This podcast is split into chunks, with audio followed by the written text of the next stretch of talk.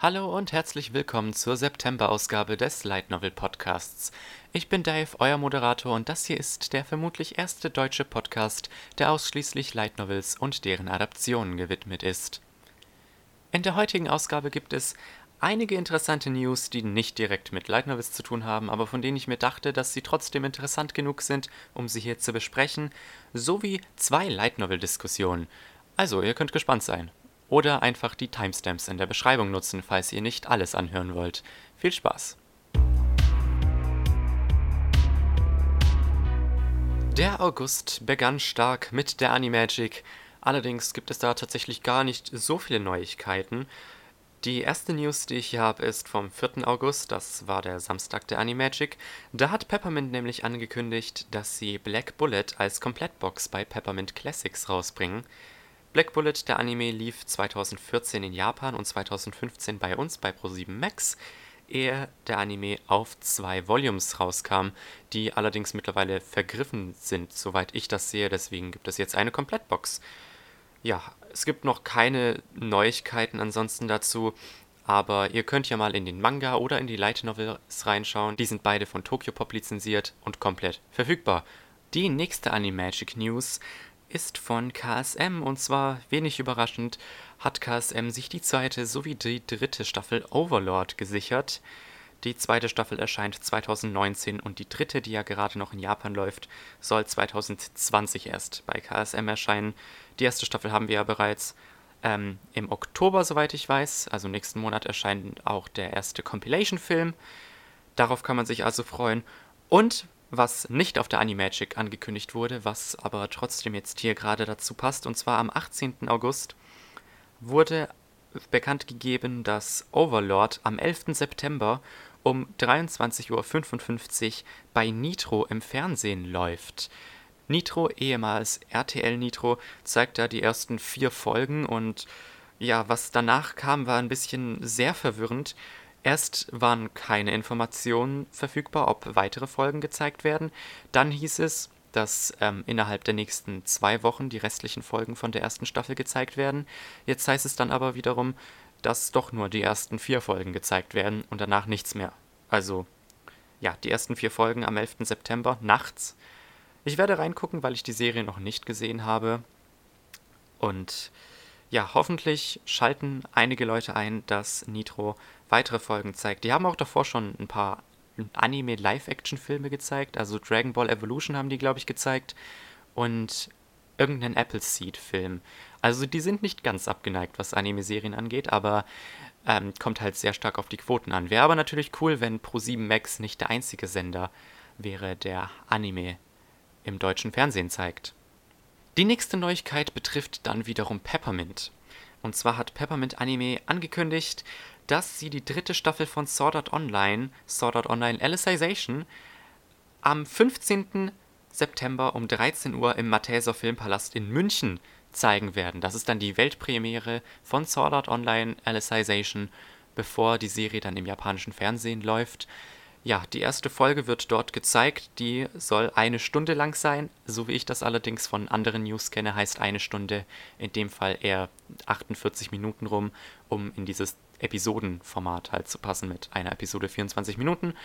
Ähm, ja, am 15.09. um 13 Uhr, wie gesagt, könnt ihr dort die erste Episode gucken. Ich werde sie nicht gucken, weil äh, Sword Art Online ist für mich schon ein bisschen der Zug abgefahren. Außerdem nach München zu fahren, äh, das ist es nicht wert.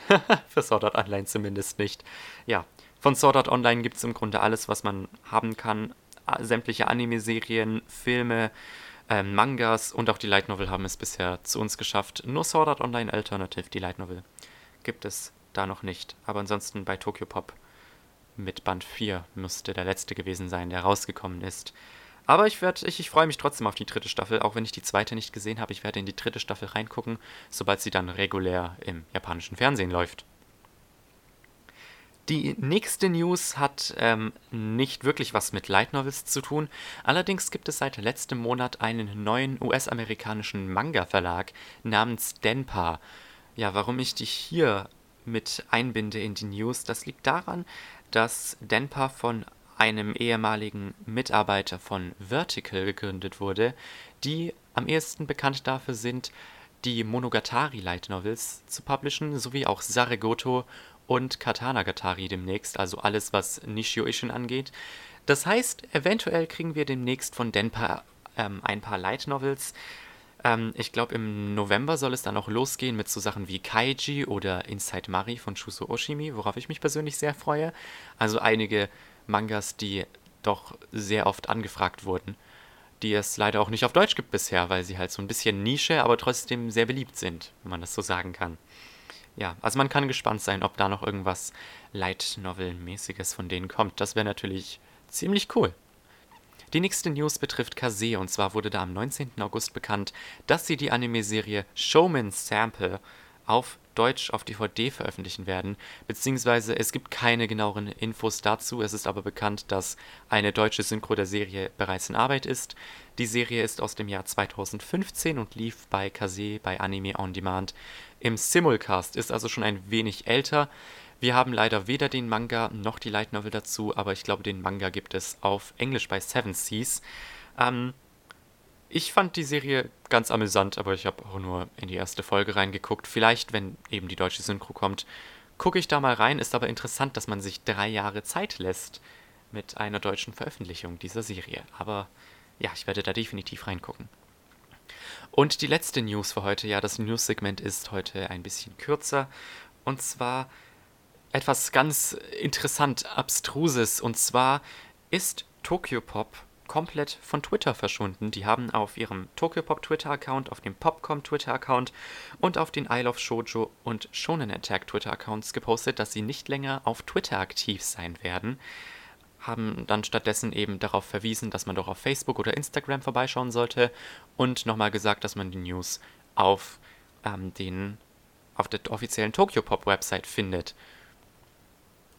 Natürlich haben direkt einige auf Twitter nachgefragt, warum das denn so plötzlich passiert. Und auch ich habe nochmal im Comic-Forum nachgefragt, wo Tokyopop ja eigentlich aktiv ist, was da passiert ist, weil wirklich niemand eine Ahnung hat. Aber bisher gibt es keine Antworten. Aber dazu muss man, muss man auch sagen, dass ähm, sie erst am 31. sich verabschiedet haben. Also das war erst vor kurzem und jetzt ist ja Wochenende gewesen. Deshalb, ja, mal schauen, ob es da eine Antwort gibt dazu in absehbarer Zeit. Aber mir ist aufgefallen, also wenn ihr wie ich ein wenig aktiver im Comic-Forum seid, dass es bei Tokyopop in letzter Zeit irgendwie nicht so ganz besonders läuft, habe ich zumindest das Gefühl. Also so über das letzte Jahr verteilt sind immer wieder Mitarbeiter ähm, verschwunden, in Anführungsstrichen. Einige davon sind wieder bei Ultraverse aufgetaucht, unter anderem Joachim Kaps, der war ja jahrelang bei Tokyo Pop, ehe er sich von denen verabschiedet hat, um dann Ultraverse zu gründen. Ähm, und auch vor kurzem erst ähm, hat eine recht neue Mitarbeiterin, Bianca Holzmann, sich aus dem Comicforum verabschiedet. Sie hat das, die letzten Programmankündigungen für Tokyo Pop übernommen und hat gemeint, dass ihr Vertrag sich nach diesen Ankündigungen auf Vollzeit ausweitet. Allerdings jetzt vor ein paar Tagen erst, also auch Ende August erst, hat sie dann wieder gesagt, dass sie äh, von Tokyopop geht. Also dass sie nicht mehr bei Tokyopop arbeiten wird nach nur einem Monat. Was ziemlich interessant ist. Also ein sehr interessantes Phänomen, das wir beobachten können bei diesem Verlag.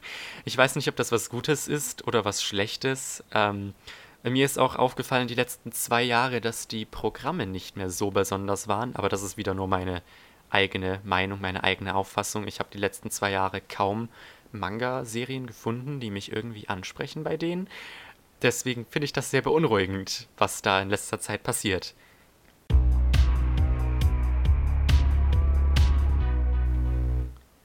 Diese Episode von der Light Novel Podcast wird Ihnen präsentiert von rückwärts ausgesprochener Light Novel Titel. Light Novel Titel rückwärts ausgesprochen. Heute mit Nshiesia Silla, Nyano Tradros. Sordach, oh nein.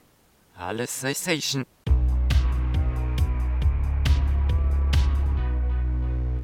Kommen wir nun zu den Releases für September.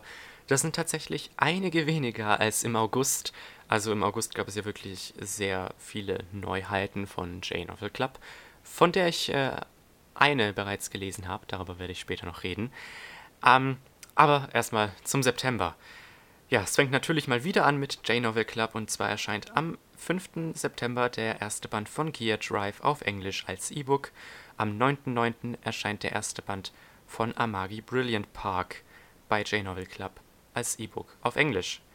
Weiter geht es mit Cross Infinite World, die veröffentlichen am 10.9. nämlich Champions of Justice and Supreme Ruler of Evil.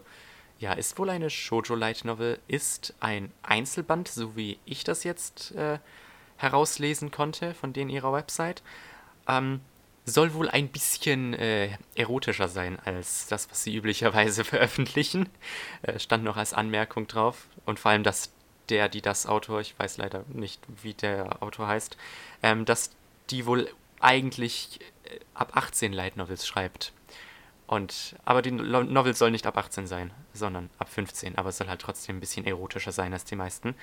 Am 13.09. geht es dann aber wieder zurück zu J-Novel Club. Da erscheint nämlich der erste Band von Der Werwolf. Und auch wenn es einen deutschen Titel hat, es ist weiter auf Englisch. Also J-Novel Club veröffentlicht nur auf Englisch. Am 13.09. wieder veröffentlicht Tokyo Pop das Hyoka Starter Pack mit den ersten zwei Manga-Bänden auf Deutsch für wahrscheinlich dann 10 Euro, wie man das halt kennt von Tokyo Pop. Und am 19.09. geht es weiter mit J-Novel Club. Dort erscheint nämlich J.K. Haru is a Sex Worker in Another World. Ja, klingt sehr speziell, ist ein Einzelband, den habe ich bereits vorbestellt. Das heißt, im nächsten Podcast werde ich aller Wahrscheinlichkeit nach äh, darüber reden. Worüber ich auch reden werde, das ist die Light Novel zu Gamers. Die erscheint nämlich zusammen mit dem Manga am 20.09. bei Ultraverse auf Deutsch und ist damit die erste Light Novel, die wir seit langem auf Deutsch kriegen. Darauf freue ich mich wirklich, wirklich sehr. Es gibt auch eine Leseprobe dazu, die findet ihr, solltet ihr in eurer Buchhandlung finden. Ich habe die jetzt bereits gelesen. Gute Appetitanreger. Nur dumm, dass ich jetzt noch ähm, fast drei Wochen warten muss, bis das Ding endlich erscheint. Aber vielleicht hat meine Buchhandlung das Jahr früher ähm, schon da, das ist öfters bei Egmont und Tokyo Pop so, dass ich, oder bei Carlsen, dass ich, den, dass ich die Mangas von denen teils eine Woche früher schon in der Buchhandlung finde. Wäre natürlich cool. Wir bleiben beim 20.09. Dort veröffentlicht KSM nämlich den No Game No Life Zero Film auf DVD, der lief ja bereits im Kino, sowie A Chivalry of a Failed Knight. Da veröffentlichen die schon wieder eine Komplettbox. Ich glaube, das müsste jetzt die dritte Neuveröffentlichung der Serie sein. Interessant. Am 26.09. geht es dann weiter mit The Saga of Tanya the Evil. Dort erscheint nämlich die deutsche Synchronisation online bei Crunchyroll. Ähm, eine Woche später sollte das dann auch für Nicht-Premium-User verfügbar sein. Es gibt bisher leider keine Trailer dazu, die dürften dann aber im Laufe des Monats definitiv noch vor Release kommen. So, Kommen wir zum Ende des Monats, und zwar am 28.09. veröffentlicht Kase das erste Volume von Grimgar Ashes and Illusions.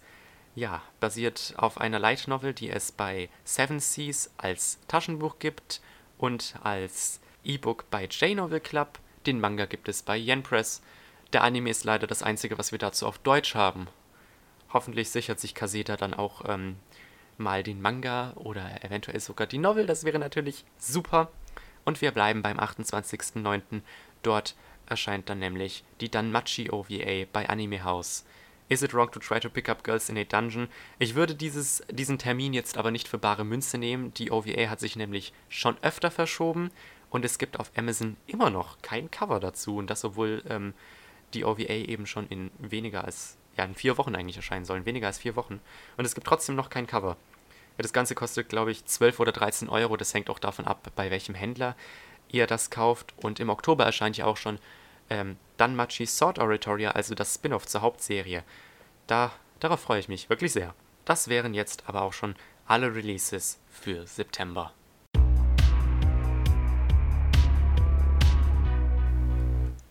Für diese Episode dachte ich, machen wir etwas Besonderes. Und zwar eine Traumreise. Also, schließt eure Augen, lehnt euch zurück oder legt euch hin, wenn es geht, und entspannt euch. Stellt euch vor, ihr seid allein. Allein und vom Licht umgeben. Bis ihr eine Stimme hört. Diese Stimme kann eine Form eurer Wahl annehmen. Es kommt aber auf das an, was sie sagt. Sie sagt, ihr werdet nun ein Leben in einer anderen Welt beginnen. Ein Leben, das ihr nach euren Wünschen gestalten könnt. Klingt doch toll. Stellt euch vor, ihr könntet gegen Drachen kämpfen und dabei euer Leben riskieren. Oder euren Traumprinzen aus einer Burg retten und dabei euer Leben riskieren. Eigentlich, eigentlich ist mein jetziges Leben schon stressig genug. Und das ohne, dass ich dabei Gefahr laufe, mein Leben zu verlieren. Okay, ihr solltet doch lieber aufwachen. Wisst ihr, ich glaube, die Japaner sind zu einem ähnlichen Schluss gekommen wie ich jetzt. Und zwar, dass das Leben in einer Fantasy-Welt vielleicht was hat, aber manchmal, manchmal will man halt wirklich einfach nur chillen. Ich als großer Light Novel Enthusiast folge natürlich Justice R. Stone auf YouTube, der ja quasi sowas wie der englische Light Novel Guru ist und jede Woche postet er auf YouTube die Top 10 Light Novels der vergangenen Wochen und dabei fiel mir sowas wie ein Trend auf in letzter Zeit. Eventuell ist euch Isekai ein Begriff. Das beschreibt im Grunde dieses Genre von Light Novels, in denen der Protagonist auf magische Weise in eine andere Welt teleportiert wird und dann irgendwelche Abenteuer erlebt. Allerdings hat sich dieser Trend, man könnte sagen, ein wenig weiterentwickelt die letzten Jahre über. Und zwar wollen die meisten gar keine Abenteuer mehr erleben, sondern denken sich einfach so, ich bin jetzt in einer Fantasy-Welt, ich bin eventuell ein wenig overpowered. Ich, ich mache jetzt erstmal Urlaub. Um das so zusammenzufassen. Das Ganze äußert sich in letzter Zeit in Light Novels. In der Winterseason, glaube ich, hatten wir ja den Anime zu Death March to the Parallel Worlds Rhapsody oder so ähnlich. Also ein sehr komplizierter Titel. Es hat auf jeden Fall das Wort Death March in sich drin. Und natürlich, wenn ich diese Top 10 Light Novels sehe, gibt es immer wieder so ein paar Titel, die ein wenig meinen Interesse erwecken. Und einer dieser Titel war Isekai Nonbiri Noka bzw. Farming Life in Another World. Das Ganze ist eine relativ neue Serie, sie läuft erst seit 2017 als Webnovel und hat auch erst vier Light Novel Bände. Aber es gibt bereits eine Manga-Adaption dazu mit zwei Bänden und ähm, weil ich das, weil ich eigentlich jeden neuen Band in einem dieser Rankings gesehen habe und das Thema und die Cover mich eigentlich auch ansprachen, dachte ich, es wäre eine gute Idee, da reinzugucken. Ja, zu Isekai no Birinoka gibt es aktuell leider noch keine offiziellen Übersetzungen, deshalb musste ich mich durch eine Fanübersetzung der Webnovel quälen.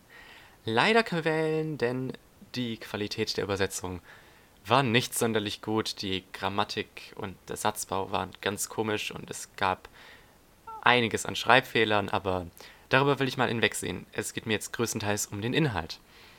Es geht um den Protagonisten, dessen Namen ich mir nicht merken konnte, weil er fast nie erwähnt wird und weil unser Protagonist natürlich keine Persönlichkeit hat, damit man sich so gut wie möglich in ihn hineinversetzen kann, wie das halt so üblich ist bei dieser Art Light Novel. Dieser stirbt im Alter von 39, nachdem er aufgrund seiner Krankheit zehn Jahre lang im Krankenhaus verbracht hat. Und er tritt vor Gott. Und Gott ist so, ja, Weißt du, dein Leben war ziemlich beschissen. Ich gebe dir also ein zweites.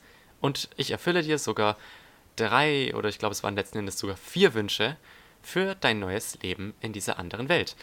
Und der Protagonist war so, hm, ich habe diese im Krankenhaus diese Farming-Sendung angeguckt. Ich glaube, ich werde in dieser anderen Welt ein Farmer. Und so wünscht er sich halt von seinem Gott ein Werkzeug, das im Grunde ein allmächtiges Farming-Werkzeug ist. Es ist, äh, ja, dieses Werkzeug kann sich in alles verwandeln, was irgendwie mit ähm, Farming zu tun hat. Also er kann daraus eine Hacke machen, er kann daraus einen Rechen machen, er kann daraus eine Schaufel machen, was er halt gerade benötigt. Nur halt keine technischen Sachen wie zum Beispiel ein Bohrer oder so, sondern, sondern nur so Basic Bullshit, wie zum Beispiel eine Säge oder sowas, um Bäume niederzumähen. Ja, und damit beginnt sein neues Leben in einer anderen Welt und im Grunde diese ersten, ich weiß nicht, zehn Kapitel oder so, hat sich das Ganze gelesen wie eine wie eine Buchadaption eines Minecraft-Gameplays. also es war unglaublich. Es wurde dann zum Beispiel beschrieben, dass er ähm, angefangen hat, einen Baum auszuhöhlen, um daraus ähm, sich ja einen Unterschlupf zu bauen, wie er dann anfängt, Acker zu bepflanzen und Tiere jagt, nach Wasser sucht und all dieses Zeug. Und ich, ich fand das sehr interessant, weil ich, ich, ich kann den Appeal verstehen, den diese Novel eventuell auf die Leser hatte. Ich weiß nicht, aber es war halt einfach so, ich habe halt so ein Kapitel gelesen und dann war da halt so, ja, heute habe ich mir ein Acker gebaut. Und ich dachte mir so, cool, ist ja ganz nett. Und im Grunde geht es dann die ganze Novel so, dass es einfach nur Beschreibungen sind, was der Protagonist gerade macht und wie er sich langsam in diesem Wald, in dem er gelandet ist, ähm, ein Zuhause baut und wie er immer sein Zuhause quasi immer erweitert, unter anderem auch um Leute. Ich glaube, um Kapitel 11 rum war es, laufen ihm plötzlich irgendwelche Hunde zu, die dann mit ihm zusammenleben. Dann nochmal zehn Kapitel später plötzlich eine Vampirdame und ein Engel. Später dann noch ein ganzer Elfenclan landet bei ihm und im Grunde wird aus diesem einsamen Eremitendasein plötzlich ein großes Dorf, an dem alle mithelfen. Und ich weiß nicht, aber das hatte einfach so etwas absolut Erfüllendes zu lesen, wie dieser Protagonist im Grunde aus nichts ein ganzes Dorf errichtet hat, wenn auch mit ein bisschen Magie reingeworfen. Aber das, das Witzige ist, diese Webnovel ist ziemlich limitiert, was irgendwas angeht. Also meist ist es so, man liest ein Kapitel und innerhalb dieses Kapitels wird nur kurz beschrieben, wie er der Protagonist dann zum Beispiel einen Graben um sein in Anführungsstrichen Dorf gebaut hat, in dem es erstmal frisches Wasser gibt und das zweitens noch als Schutz gegenüber irgendwelchen wilden Tieren dient. Aber irgendwie hatte das so etwas Erfüllendes zu sehen, wie mit jedem Kapitel dieses kleine Dorf von ihm gewachsen ist, nicht nur an Größe mit Gebäuden und sondern auch eben die Bewohner und ich finde dafür, dass die Bewohner keine Persönlichkeit hatten in dem Sinne, fand ich das absolut interessant, einfach zu sehen, wie vielfältig die trotzdem waren. Also mittlerweile sind 45 Kapitel, glaube ich, übersetzt auf Englisch. Und neben dem Protagonisten gibt es ein ganzes Rudel Hunde, bestehend aus mindestens zwei Dutzenden, ein paar hundert Monsterspinnen, die Kleidung weben, einen ganzen Elfenclan, dessen Zuhause zerstört wurde, und dann halt noch die Vampirin und den Engel. Ja. Also im Grunde ein Harem plus einen ganzen Haufen Tiere. Aber ich weiß nicht, es hatte wie gesagt etwas, etwas so Erfüllendes, einfach zuzusehen, wie dieses Dorf wächst und wie der Typ irgendwie Obst anpflanzt, wie er langsam lernt, wie man ähm, Essen zubereitet und wie er im Grunde dieses ganze Dorf für sich organisiert. Das hatte halt irgendwas von einem Minecraft-Gameplay oder von irgendeinem ähm, Simulator aller Civilization oder sowas in der Richtung. Und ehrlich gesagt, ich habe sogar ein bisschen Bock bekommen, wieder Minecraft zu spielen, deswegen. Aber habe ich trotzdem nicht getan. Nicht, nicht wieder. Ich will nicht wieder in dieses Loch zurückkehren. Ja, insgesamt die Novel war von der Qualität her eher so mittelmäßig, was zum Teil leider auch in der Übersetzung liegt. Aber ich kann durchaus sehen, was der Appeal davon ist. Und ich kann mir halt vorstellen, dass die ganzen Problemchen, die die Novel hat, für die Light Novel, also die für das Paperback Release, dass die irgendwie ausgebessert wurden, weil wie gesagt, ich lese die Web Novel. Aber ich kann sehen, warum diese Art Novel immer beliebter wird. Es ist halt einfach so was Entspanntes für zwischendurch. Man kann halt wirklich, einfach wenn man nur ein paar Minuten Zeit hat, kann man ein Kapitel lesen oder zwei. Und das war's, weil die Kapitel sind auch nicht sehr lang. Und ich habe auch den Manga angefangen zu lesen und ich fand, der Manga hat das Pacing ein bisschen besser gehandelt, weil wie gesagt, es passiert sehr viel nichts und viele dieser Kapitel können im Grunde auf eine Manga-Seite reduziert werden. Jedenfalls, ich hoffe für meinen Teil, dass demnächst irgendwie diese Novel auf Englisch lizenziert wird von Yen Press am besten oder so, weil ich halt wirklich ähm, wissen will, wie es weitergeht und das Ganze auch mit einer qualitativen englischen Übersetzung lesen will. Weil die Fanübersetzung war leider wirklich nicht so besonders. Außerdem könnte ich mir auch vorstellen, dass Isekai non Birinoka einen richtig coolen Anime machen würde. Ich meine, es gibt ziemlich viele dieser Chill-Anime, wie zum Beispiel ähm, Non Non Biuri. Das ist ja auch im Grunde, da geht es auch im Grunde nur um das Dorfleben von ein paar Mädchen, aber ich könnte mir vorstellen, dass es halt auch so ein ganz chilliger Anime werden könnte, mit der richtigen Animation und einem, und einem guten Soundtrack. Ich glaube, ein Soundtrack würde sehr viel dazu tun, dann könnte das sogar was, was werden. Und nach diesen 50 Kapiteln, die ich jetzt gelesen habe, fast, macht sich auch langsam so etwas wie ein Plot- und Worldbuilding bemerkbar. Davon gab es leider bisher recht wenig, aber ich bin gespannt. Es könnte noch in eine etwas andere Richtung gehen. Hoffentlich. Mal schauen.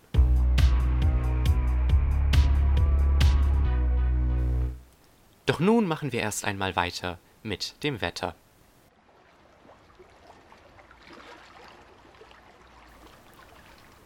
Isekai ist toll, sagt jeder. Nur Ultraverse, die bringen Gamers. Ich habe es ja bereits vorhin kurz angeteasert. Ich habe eine Light Novel von J-Novel Club gekauft und gelesen, die letzten Monat erschienen ist. Und zwar ist das Fuminori Teshimas An Archdemon's Dilemma. How to Love Your Elf Bride. Ja, die Light Novel erschien digital auf Englisch ähm, am 18. August 2018 und eine ganz interessante Geschichte verbindet diese Light Novel. War das ein korrekter Satz? Ich glaube nicht. Ähm, ursprünglich sollte die Light Novel veröffentlicht werden unter dem Titel An Archdemon's Dilemma: How to Love Your Slave Elf Bride. Und jetzt wurde vor kurzem allerdings der Titel geändert, weil J-Novel Club sowie der japanische Publisher festgestellt haben, dass dieses Slave eventuell ein bisschen ein Turn-off sein könnte. Und ich bin sehr froh über diese Entscheidung, denn das war auch für mich der Fall, als ich gehört habe, dass sie das lizenziert haben, dachte ich mir so, oh nein, etwas mit Sklaven. Es gibt da irgendeine andere Light Novel, die heißt es ist irgendwas mit irgendwas mit Dungeon. Ich, ich bin mir leider gerade nicht sicher, wo es auch etwas mit Sklaven gibt und das ist sehr ab 18, wenn man das so sein kann. Das ist diese Light Novel nicht. Das musste mir erstmal das Comic Forum und der Light Novel Subreddit versichern. Es ist nämlich eigentlich eine ziemlich fucking süße Romanze. Aber worum geht's erstmal in der Light Novel? Es geht um den jungen Zauberer Sagan, der bei einer Auktion, bei der die Besitztümer eines verstorbenen Dämonenfürsten versteigert werden, eine Elfendame trifft genauer gesagt, verliebte sich auf den ersten Blick in sie und beschließt, die muss ich haben. Glücklicherweise wird diese Elfendame als Sklavin verkauft. Die sollte eigentlich an diesen Erzdämonenfürsten, wie auch immer, geliefert werden, nur ist er halt davor gestorben, ehe sie ankommen konnte. Deswegen wird sie versteigert und Sagan sieht sie und bietet sofort eine Million irgendwas, ich weiß leider nicht, was die Währung in dieser Welt ist, für sie, um sie zu kriegen und um sie zu umgarnen. Das Problem ist allerdings, erst einmal, Zauberer in dieser Welt sind nichts Gutes. Die meisten Zauberer sind bekannt dafür, böse zu sein, egoistisch und Leute umzubringen, um irgendwelche Rituale durchzuführen. Deswegen hinterlässt Sagan bei seiner Elfendame Neffi schon mal keinen ersten guten Eindruck. Schlimmer wird's noch dadurch, dass Sagan eben dadurch, dass er ein Zauberer ist und allein in seinem Schloss in einem verfluchten Wald wohnt, dass er wenig Kontakt mit anderen Menschen hat und absolut socially awkward ist. Das heißt, er hat keine Ahnung, wie er mit Neffi reden kann, ohne dass es irgendwie richtig böse klingt. Neffi auf der anderen Seite ist nichts anderes gewohnt, als die ganze Zeit in Sklaverei zu leben. Deshalb ist das Erste, was sie zu Sagan direkt sagt, Wie wirst du mich umbringen, Meister? weil sie davon ausgeht, dass Sagan sie für irgendwelche okkulten Rituale opfern will. Obwohl das eigentlich gar nicht Sagans Intention ist. Und so haben wir im Grunde zwei Hauptprotagonisten, die vollkommen kaputt im Kopf sind und irgendwie versuchen miteinander ein normales Leben zu führen. Und diese, dieser, diese Kombination funktioniert einfach so unglaublich gut und ist so unglaublich witzig. Ihr müsst euch halt vorstellen, es gibt auf der einen Stelle Sagan, der keine Ahnung hat, wie er seine Liebe gegenüber Neffi ausdrücken soll. Und dann hätten wir eben Neffi, die davon ausgeht, dass sie jeden Moment sterben könnte. Und das Ganze wird noch mehr dadurch verstärkt, dass Sagan eben in einem Schloss wohnt, in einem verfluchten Wald und sich nicht darum gekümmert hat, die Besitztümer des Vorbesitzers wegzuräumen, was größtenteils irgendwelche Skelette, die irgendwo rumliegen sind und Folterwerkzeuge, die überall an den Wänden hängen. Und ich sag euch, ich habe geschrien, weil es einfach so einen unglaublich schwarzen Humor hatte. Und das tat mir einfach schon wirklich fast leid, dass ich so etwas witzig fand. Dass ich witzig fand, wie Neffi in diesem Schloss saß und die ganze Zeit Angst um ihr Leben hatte, weil überall eben diese Folterwerkzeuge hingen. Und ich. Ja, wie gesagt, es ist. Es ist so unglaublich schwarzer Humor und zum Teil richtig Slapstick, aber es hat halt so gut funktioniert, weil man eben diese beiden Protagonisten hatte, die absolut kaputt im Kopf sind und nicht wirklich wissen, wie sie miteinander interagieren wollen. Und das funktionierte eben umso besser, für die Romans in diesem Buch. Denn tatsächlich, was man mir im Comicforum gesagt hat und auch im Light Novel Subreddit, ist, dass diese Light Novel tatsächlich eine unglaublich cute Romance hat. Und das kann ich nur bestätigen. Dadurch, dass eben Sagan und Neffi so, ja, ich kann es nur wieder sagen, kaputte Persönlichkeiten haben, macht es ihre Interaktion umso interessanter. Vor allem Sagans Versuche, sich irgendwie anzunähern und äh, Neffi, wie sie halt langsam merkt, dass Sagan tatsächlich eigentlich gar nichts Böses von ihr will. Sondern dass äh, Sagan ein netter, in Anführungsstrichen, Herr ist. Sie lebt immer noch unter der Illusion, dass sie, ihr Skla äh, sie sein Sklave ist. Aber das sorgt für so viele richtig süße Szenen. Zum Beispiel weiß ich, relativ zu Beginn sind die irgendwie in eine Stadt gegangen, um Neffi Kleidung zu kaufen, und am Ende des Tages saßen sie in einem Restaurant und haben zusammen gegessen. Und dann gab es diese Szene, die eigentlich schon fast klischeehaft ist, dass Neffi zum ersten Mal so etwas wie eine richtige Mahlzeit hat. Und wie Sagan einfach so diese, diese ganzen kleinen Reaktionen von Neffi beobachtet, wie er zum Beispiel merkt im Laufe der Zeit, dass auch wenn sich ihre Emotionen kaum in ihrem Gesichtsausdruck äußern, weil sie halt emotional fast schon tot ist durch die Jahre der Misshandlung, er merkt, dass zum Beispiel ihre Ohren sich je nach Stimmung bewegen und solche Sachen. Und ich weiß, da war so eine richtig süße Szene eben in diesem Restaurant, wo Neffi, weil sie ja eigentlich die Sklavin von Sagan ist, wo Neffi Sagan füttern will und Sagan sich dann so denkt, ja, ich gebe ihr diesen Gefallen zurück und dann beginnen die beiden sich im Grunde gegenseitig zu füttern in diesem Restaurant voller Leute, die dabei zugucken. Und das war gleichzeitig richtig cute und gleichzeitig halt richtig witzig. Und das hat einfach deswegen so unglaublich gut funktioniert. Aber natürlich ist ähm, die Romance nicht das Einzige, was dieses Buch so interessant für mich gemacht hat, sondern auch das Worldbuilding eben, man hat eben Sagan, diesen Zauberer, und es wird von Anfang an im Grunde gesagt, dass Zauberer größtenteils ziemliche Arschlöcher sind und dass es und dass es da zum Beispiel ähm, äh, diese Institution der Kirche eben gibt, die sich dafür, die, die, deren Grundsatz im Grunde ist, dass alle Zauberer ohne Ausnahme böse sind und deswegen ausgelöscht werden müssen. Und äh, man kriegt zum Beispiel auch POVs von einer ähm, Ritterin von, von dieser Kirche namens Chasti, die eben zwar die Kirche unterstützt, aber einsieht, dass zum Beispiel Sagan eigentlich nicht von Grund auf böse ist. Sagan ist eigentlich eher sowas wie ein Anti-Held, dadurch, dass er halt nur das tut, was für ihn vom Nutzen ist, was daran liegt, wie er aufgewachsen ist. Da gibt es immer wieder so kleine Hints und ich bin gespannt, ob wir da noch mehr über seine Vergangenheit erfahren, weil das ist so ein Punkt, der ziemlich interessant zu sein scheint. Und weil ich gerade noch davon gesprochen habe, ähm, die Erzählperspektiven. Das Buch wird größtenteils geschrieben in der, nee, das wird eigentlich nur in der dritten Person geschrieben, was aber eben erlaubt, ähm, Perspektiven zu wechseln. Mal kriegt man was von Sagan, mal von dieser Chasti und ganz selten auch noch ein paar Perspektiven von Neffi.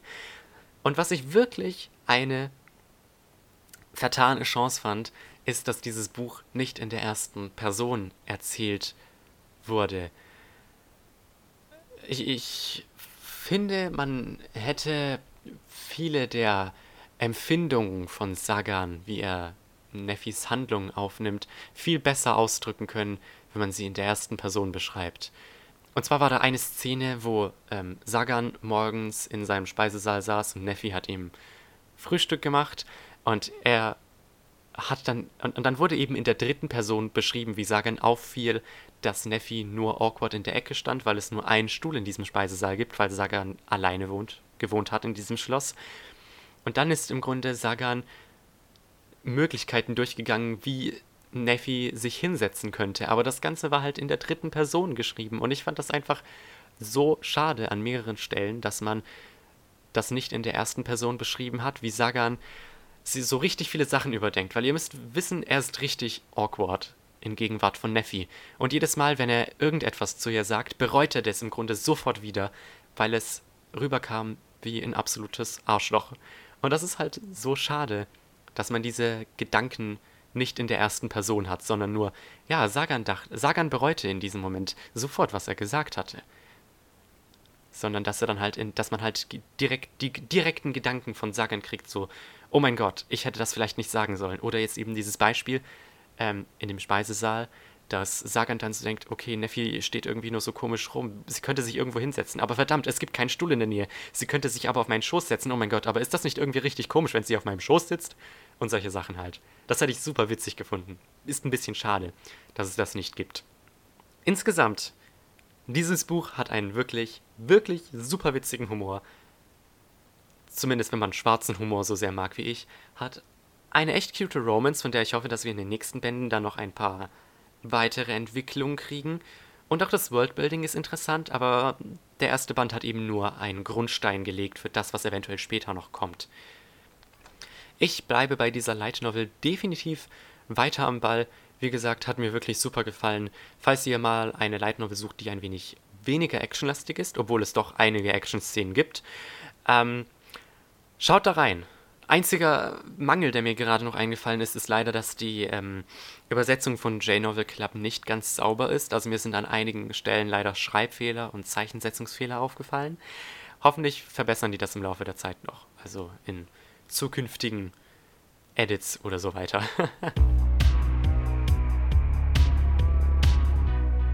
Tja, und leider, leider, leider war es das jetzt auch schon mit dieser Episode des Light Novel Podcasts. Ich bedanke mich dafür, dass ihr mir zugehört habt. Die nächste Episode kommt hoffentlich am 3. Oktober. Ich kann aber nichts versprechen, da ich nächsten Monat anfange zu studieren und deswegen mit dem Umzug das Ganze ein bisschen stressig ist und ich nicht weiß, ob ich die Episode rechtzeitig aufnehmen kann. Aber im Oktober kommt definitiv eine Episode, also keine Sorge, folgt mir in der Zwischenzeit einfach auf Twitter unter @lightnovelcast. Dort findet ihr alle Updates, sollte es irgendwie sollte sich mal eine Episode verschieben oder sowas, dann seid ihr dort bestens beraten. Den Podcast findet ihr auf YouTube, falls ihr es nicht dort guckt, oder auf eigentlich sämtlichen Podcast-Apps, die ihr finden könnt. Und demnächst hoffentlich auch auf iTunes. Ich habe es endlich geschafft, den Podcast bei iTunes einzureichen. Wird gerade leider noch reviewed, aber ist hoffentlich demnächst auch schon online. Vielleicht ist der Podcast ja schon online, wenn diese Episode oben ist. Das wäre natürlich sehr schön. Ich bedanke mich dafür, dass ihr mir heute zugehört habt. Und wie gesagt, wir sehen uns dann in der nächsten Episode wieder. Auf Wiedersehen. Oder eher auf Wiederhören.